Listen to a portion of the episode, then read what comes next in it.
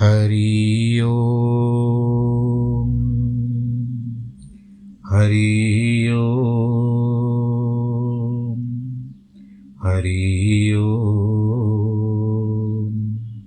गुरुर्ब्रह्मा गुरुर्विष्णु गुरुर्देवो महेश्वरः गुरुर्साक्षात् परब्रह्मः। तस्मै श्रीगुरवे नमः विघ्नेश्वराय वरदाय सुरप्रियाय लम्बोदराय सकलाय जगद्दिताय नागाननाय श्रुत्यगविभूषिताय गौरीसुताय गणनाथ नमो नमस्ते। नाहं वसामि वैकुण्ठे योगिनां हृदयेन च, मद्भक्तां यत्र गायन्ति तत्र तिष्ठामि नारद। जिस घर में हो आरती, चरण कमल चितलाय तहाँ हरि वासा करे, ज्योत अनंत जगाए। जहाँ भक्त कीर्तन करे, बहे प्रेम दरिया। तहाँ हरि श्रवण करे, सत्यलोक से आए। सब कुछ दीना आपने, भेंट करूँ क्या नाथ? नमस्कार की भेंट लो, जोड़ू मैं दोनों हाथ।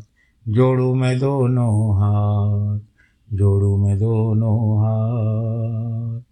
शान्ताकारं भुजगशयनं, पद्मनाभं सुरेशं, विश्वाधारं गगनसदृशं, मेघवर्णं शुभाङ्गं, लक्ष्मीकान्तं कमलनयनं, योगिवरदानगम्यं, वंदे विष्णुं भवभयहरं, सर्वलोकैकनाथं। मङ्गलं भगवान् विष्णु, मङ्गलं गरुडध्वज मङ्गलं पुण्डरीकाक्ष मङ्गलायस्तनो हरि सर्वमङ्गलमाङ्गल्ये शिवे सर्वार्थसाधिके शरण्ये त्र्यम्बके गौरी नारायणी नमोऽस्तु ते नारायणी नमोऽस्तु ते नारायणी नमोऽस्तु ते नमः शम्भवाय च मयोभवाय च नमः शङ्कराय च महेश्वराय च नमः शिवाय च शिवतराय च नमः हर हर महादेव, हर हर महादेव, हर हर महादेव।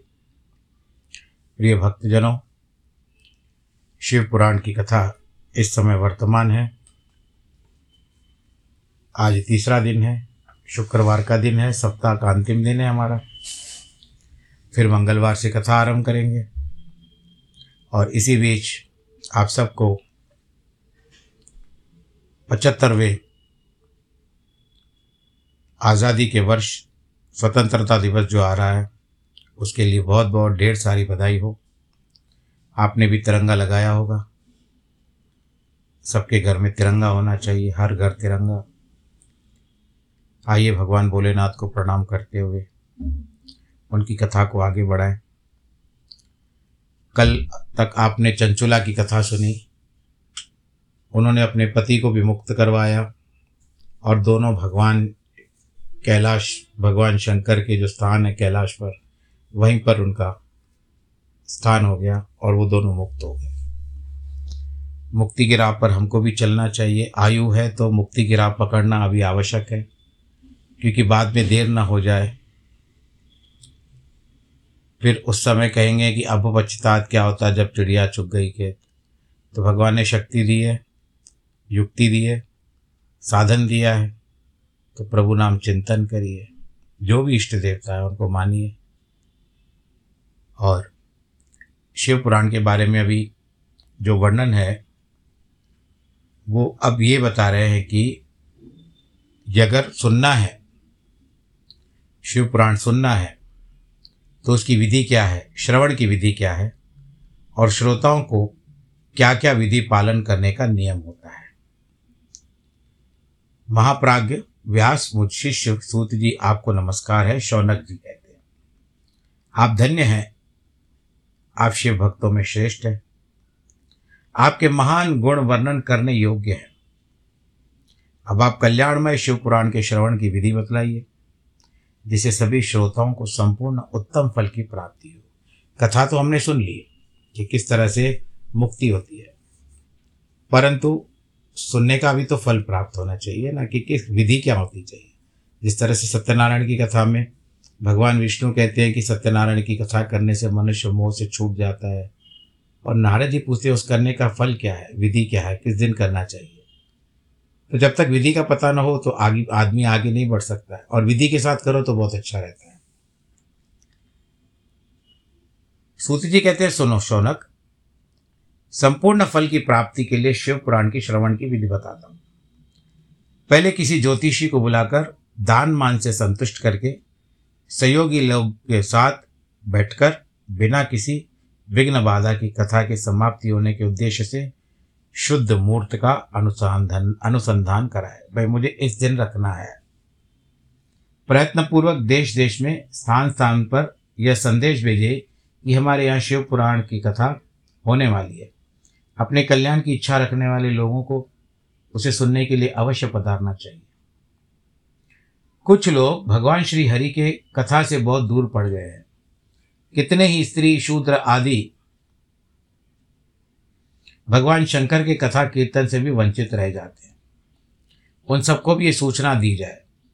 ऐसा प्रबंध करना चाहिए देश देश में जो भगवान शिव के भक्त तथा शिव कथा के कीर्तन और श्रवण के लिए उत्सुक हों उन सबको आदरपूर्वक बुलवाना चाहिए और आए हुए लोगों का सब प्रकार से आदर सत्कार करना चाहिए। कहाँ भी रखो, शिव मंदिर में रखो, तीर्थ में रखो, वन प्रांत में अथवा घर में। शिव पुराण की कथा सुनने के लिए उत्तम स्थान का निर्माण करना चाहिए। केले के खंबे इत्यादि जो होते हैं, उनसे मंडप बनवाना चाहिए। उससे खंभों से सुशोभित करना चाहिए। कथा का मंडप ऊँचा तैयार करवाए। उसे सब और फल, पुष्प आदि से सुंदर चंदोवे अलंकृत करें। चारों ओर ध्वजा पताका लगाकर तरह तरह के सामानों से सजाकर, सुंदर शोभा संपन्न कर दे। भगवान शिव के प्रति सब प्रकार से उत्तम भक्ति करनी चाहिए। ओम नमः शिवाय। वही सभी तरह से आनंद का विधान करने वाली है। क्योंकि आपके मन के ऊपर ही निर्भर करता है कि आपने सब कुछ दिल से किया है तो सबको देखने में जैसे मनोरम लगेगा मंडप। आपको भी आनंद आएगा, कहेंगे, भाई, क्या बनाया है? तो आपका भी एक प्रकार से मन हल्का हो जाएगा कि मैंने जो प्रयत्न किया है, भगवान भोलेनाथ ने भी सहायता की है। अब मंडप मंडप भी मनोरम हो गया और सब लोग दृश्य की और इसको देख करके सराहना कर रहे हैं मेरी। तो आपको भी प्रसन्नता होगी कि लगभग एक कार्य तो पूरा हो गया, बाकी है कथा, वो भी हो जाएगी। अब यहाँ पर बताते हैं, सबकी भक्ति करो, आनंद का विधान करने वाली है। परमात्मा भगवान शंकर के लिए दिव्य आसन का निर्माण कराना चाहिए। कथावाचक के लिए भी ऐसा दिव्य स्थान, आसन बनाना चाहिए, जो उनके लिए सुखद हो सके। उन्हें नियम पूर्वक कथा सुनने वाले श्रोताओं के लिए यथा योग्य सुंदर स्थानों की व्यवस्था करनी चाहिए। अन्य लोगों के लिए साधारण स्थान रखना चाहिए, जिसके मुख से निकली हुई वाणी देहदारियों के लिए काम देनु के समान अभिष्ट फल देने वाली हो। कामधेनु गौ के बारे में पता होगा आपको। समुद्र मंथन में हुई थी उत्पन्न। इस तरह से उस पुराण वेता विद्वान वक्ता के प्रति तुच्छ बुद्धि कभी नहीं करनी चाहिए। अरे, ये क्या कर रहा है? क्योंकि नियुक्त आपने किया उसको उसके हिसाब से करने दो। और मैं आपको क्या कहता हूँ कि जनता जो होती है ना, वो कुछ ना कुछ बता के जाती है। आपका मन विक्षिप्त हो जाता है। परंतु आपने जिसको गद्दी पे बिठाया, उसका मान करना चाहिए। सम्मान करना चाहिए, या तो आपको पहले से पूरा सा जाँच पड़ताल के बाद उसको बिठाना चाहिए। आप कथावाचक का कभी भी अपमान न करें। जिसने कथा बताई है, जो वक्ता है, उसका अपमान कभी नहीं करना चाहिए बहुत से लोगों को होता है, भागवत की कथा में भी जब कभी भागवत की कथा होती है तो कई लोग कुछ ना कुछ कह देते हैं, लेकिन व्यास गद्दी का अपमान नहीं होना चाहिए। व्यास गद्दी ऐसे नहीं कि केवल भागवत में ही है व्यास गद्दी उसी को कही जाती है, जहाँ पर बैठ करके वक्ता अपने वक्तव्य दे रहा है, कथा के प्रति किस तरह से होना चाहिए। आपने थोड़ा बहुत क्या पढ़ लिया? और वक्ता के मन में कई प्रकार के भाव आते हैं। उस समय कई प्रकार का जो बोलचाल में कुछ कभी अंतर भी हो जाता है, ऐसी कोई बात नहीं है। परंतु ना, अरे इसको ये नहीं हाँ अगर वो आपको उस कथा से हट करके कुछ राजनीतिक बातें कर रहा है या आपको यहाँ वहाँ की बातें मनोरंजन करता है तो ठीक है, क्योंकि आप केवल तो कथा सुनोगे नहीं। बीच बीच में कुछ दृष्टांत अवश्य बताने पड़ते हैं। घरेलू सामग्री होती है। वो कथा वक्त वार्ता वाले को तो अवश्य सुनानी चाहिए, तभी जाकर के कथा में और मन लगता है। परंतु यदि वो कथा बता रहा है और आपने भी पढ़ रखी है, देखो, बताने का, पढ़ने का अलग होता है हिसाब किताब और बताने का हिसाब किताब होता है। अब भगवान जी ने उसके ऊपर दया की है, इसके लिए उसको प्राप्त हुआ है वो उपलब्धि हुई है कथा सुनाने की। तो आपका कर्तव्य है, आपको सुनना है, बड़े आनंद के साथ सुनो। ना सुनना हो तो कल से मत जाओ, बीच कथा में भी उठ करके मत जाओ। हाँ जब तक आपको कोई काम नहीं है। ये मैं अपने अनुभव में आपको बता रहा हूँ, कथा में ऐसा लिखा हुआ नहीं है, शिव पुराण की कथा में अभी और आगे है। ये मैं अपने अनुभव आपको बता रहा हूँ, क्योंकि मैं भी वक्ता हूँ, कथा करता हूँ। भागवत की कथा जिस तरह से मैं बार बार कह रहा हूँ कि उनतीस तारीख जनवरी से 2023 का जो साल है, दूसरा साल वहाँ से लेकर के पाँच फरवरी, यानी आठ दिन का कार्यक्रम होता है। व्यवस्था, कलश स्थापना और शोभा यात्रा इत्यादि और कथा विसर्जन। तो रविवार से रविवार तक हमारी पंचायत जो होती है, वो यहाँ पर आयोजन करती है। कहने वाले बहुत सारे कुछ टिप्पणियाँ करके जाते हैं, पर कथा वार्ता वाले को भी, जो कथा वक्ता होता है ना, उसको भी दिल पे नहीं लेना चाहिए। क्योंकि दुनिया तो कहती रहे कि हम किसको रोकेंगे? तो मैं भी जब कथा करता हूँ तो लोगों की टिप्पणियों पे ध्यान नहीं देता। तो इसके लिए अब मान सम्मान आप दो व्यास मुनि को।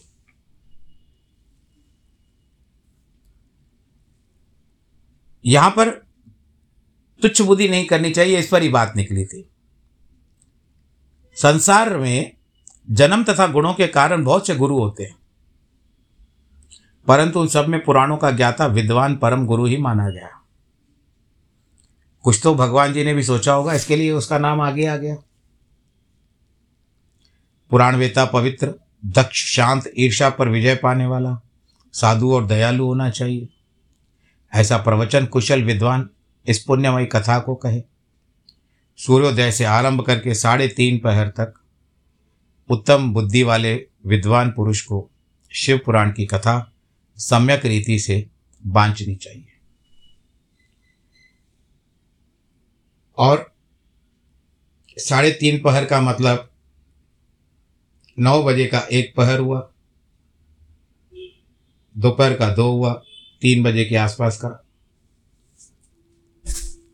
उसके बाद कथा, दो घड़ी तक कथा बंद रखनी चाहिए, जिससे कथा कीर्तन से अवकाश होकर के कोई अपने किसी कार्य में जाना चाहता है थोड़ी देर के लिए। तो इंटरवेल जिस तरह से कहते हैं, वो करते हैं। पर कथा प्रारंभ के दिन, एक दिन पहले व्रत ग्रहण करने के लिए वक्ता क्षौर करा लेना चाहिए, यानी जो दाढ़ी इत्यादि करा ले। जिस कथा हो रही है, जहाँ पर कथा हो रही है, उन दिनों प्रयत्न पूर्वक प्रातःकाल सारा नित्य कर्म संक्षेप में कर लेना चाहिए।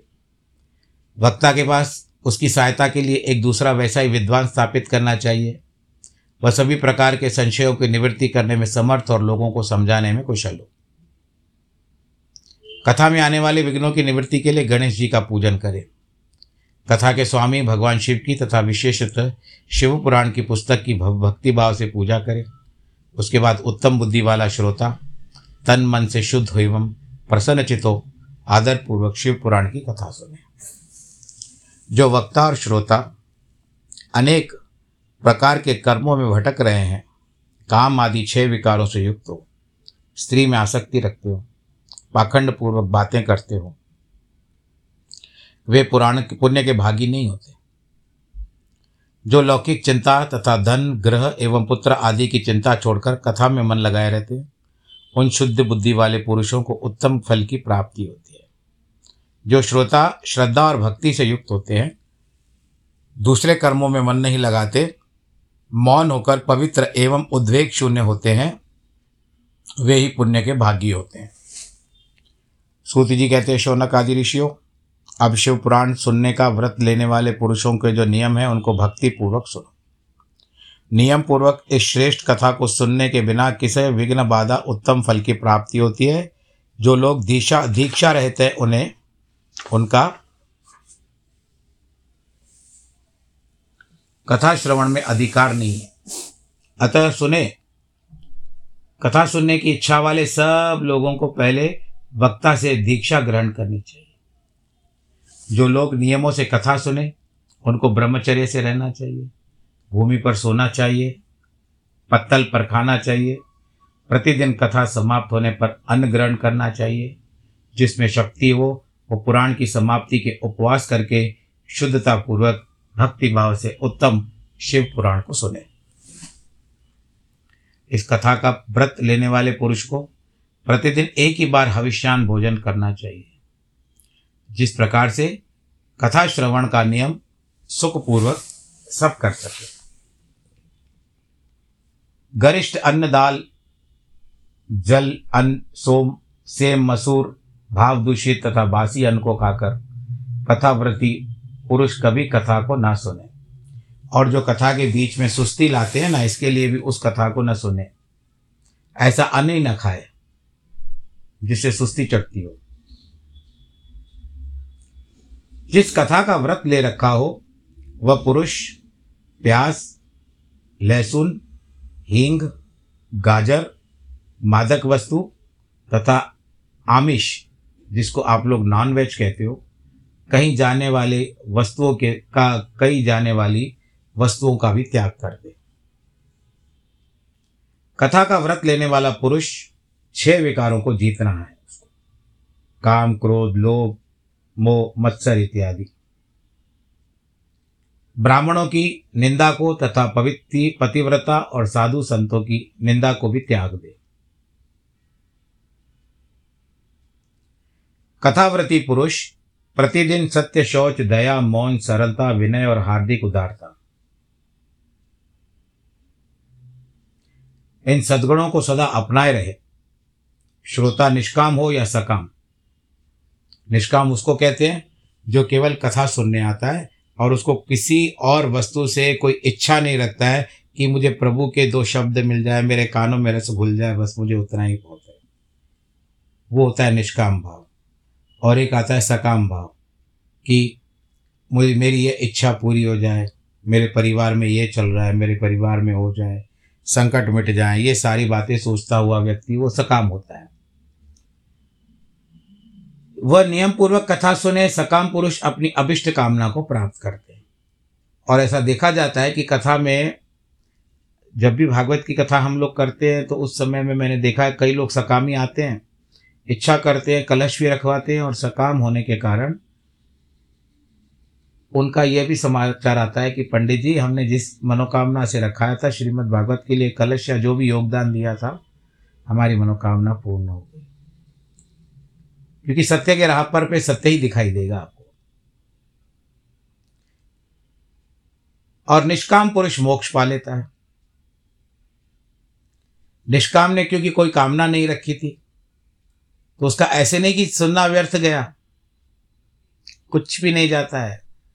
ये तो आपका किया हुआ है जो आपके बैंक में जमा हो रहा है। आपके कर्मों के बैंक में जमा हो रहा है।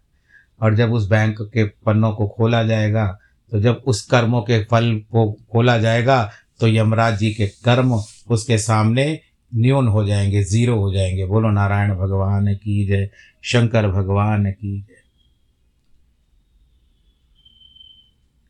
केवल नारायण नारायण कहने से अजामिल मुक्त होता है। तो ये तो आप पूरी कथा सुन रहे हो भाई। दरिद्र, क्षय का रोगी पापी, भाग्यहीन तथा संतान रहित पुरुष इस उत्तम कथा को सुने।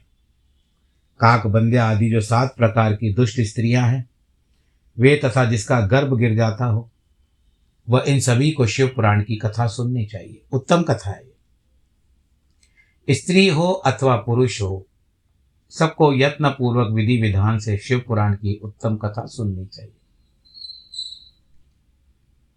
हे महर्षि शौनक इत्यादि ऋषियों, इस तरह शिव पुराण की कथा के पाठ एवं श्रवण संबंधी यज्ञोत्सव की समाप्ति होने पर जब तक चलता है, इसमें कोई नियम नहीं है, ऐसे नियम तो बताया नहीं गया, अभी पढ़ते हैं और कुछ।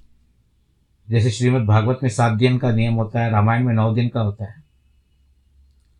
श्रवण संबंधी यज्ञोत्सव की समाप्ति होने पर श्रोताओं को भक्ति एवं प्रयत्न पूर्वक भगवान शिव की पूजा की, भांति पुराण पुस्तक की भी पूजा करनी चाहिए।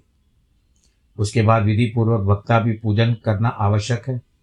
पुस्तक को आच्छादित करके, वस्त्र इत्यादि में लपेट करके, नवीन एवं सुंदर बस्ता बनावे, उसे बांधने के लिए दृढ़ एवं दिव्य डोरी लगावे, फिर उसका विधि पूजन करे। इस प्रकार महान उत्सव के साथ पुस्तक और वक्ता की विधिवत पूजा करके वक्ता की सहायता के लिए स्थापित हुए पंडित का भी उसी तरह उसी के अनुसार धन आदि के द्वारा उससे बहुत कुछ कम सत, बहुत कुछ सत्कार करे। परंतु फिर भी थोड़ा इससे कम होता है।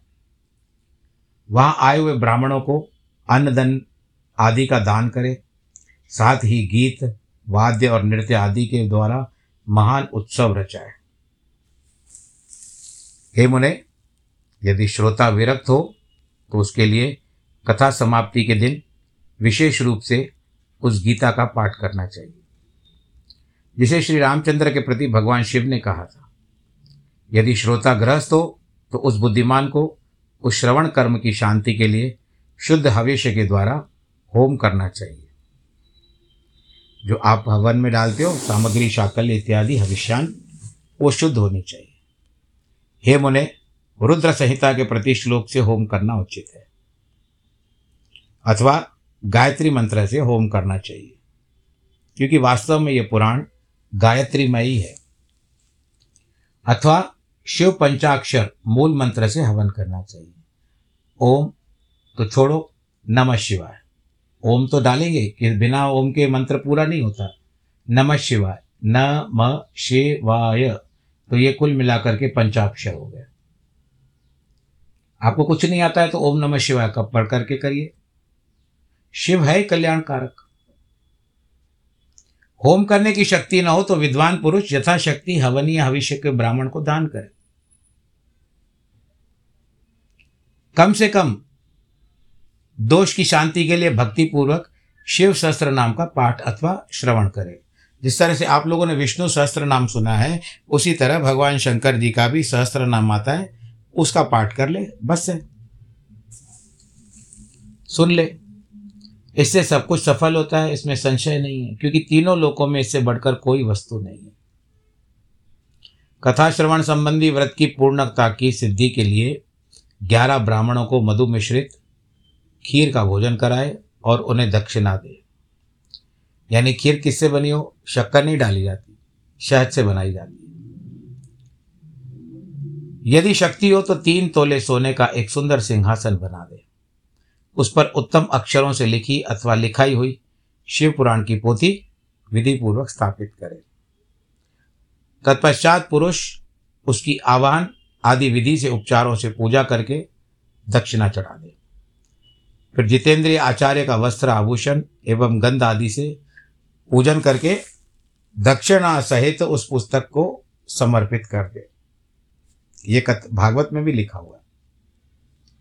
सोने की सोने का सिंहासन बनाए और उस पर भागवत की जो आ, शास्त्र है भागवत शास्त्र पुराण है उसको स्थापित करके दान कर दे। उत्तम बुद्धि वाला श्रोता इस प्रकार भगवान शिव के संतोष के लिए पुस्तक का दान करे। शौनक जी इस पुराण के उस दान के प्रभाव से भगवान शिव का अनुग्रह पाकर पुरुष जो होता है वो बंद, भव बंधन से मुक्त हो जाता है। बोलो, शंकर भगवान की जय। मैं सोच रहा हूँ आप लोगों ने भी हाथ जोड़ लिए होगी इस समय। जोड़ लिए? चलिए, बोलो, फिर से कहते हैं। बोलो, शंकर भगवान की जय। अच्छा एक बार और कहें। बोलो, शंकर भगवान की जय। इस तरह से विधि, विधान का पालन करने पर श्री संपन्न शिव पुराण संपूर्ण फल को देने वाला तथा भोग और मोक्ष का दाता हो जाता है। और क्या चाहिए? हे शौनक आदि ऋषियों, शिव पुराण का सारा महात्म्य जो संपूर्ण अभिष्ट को देने वाला है, मैंने तुम्हें कह सुनाया।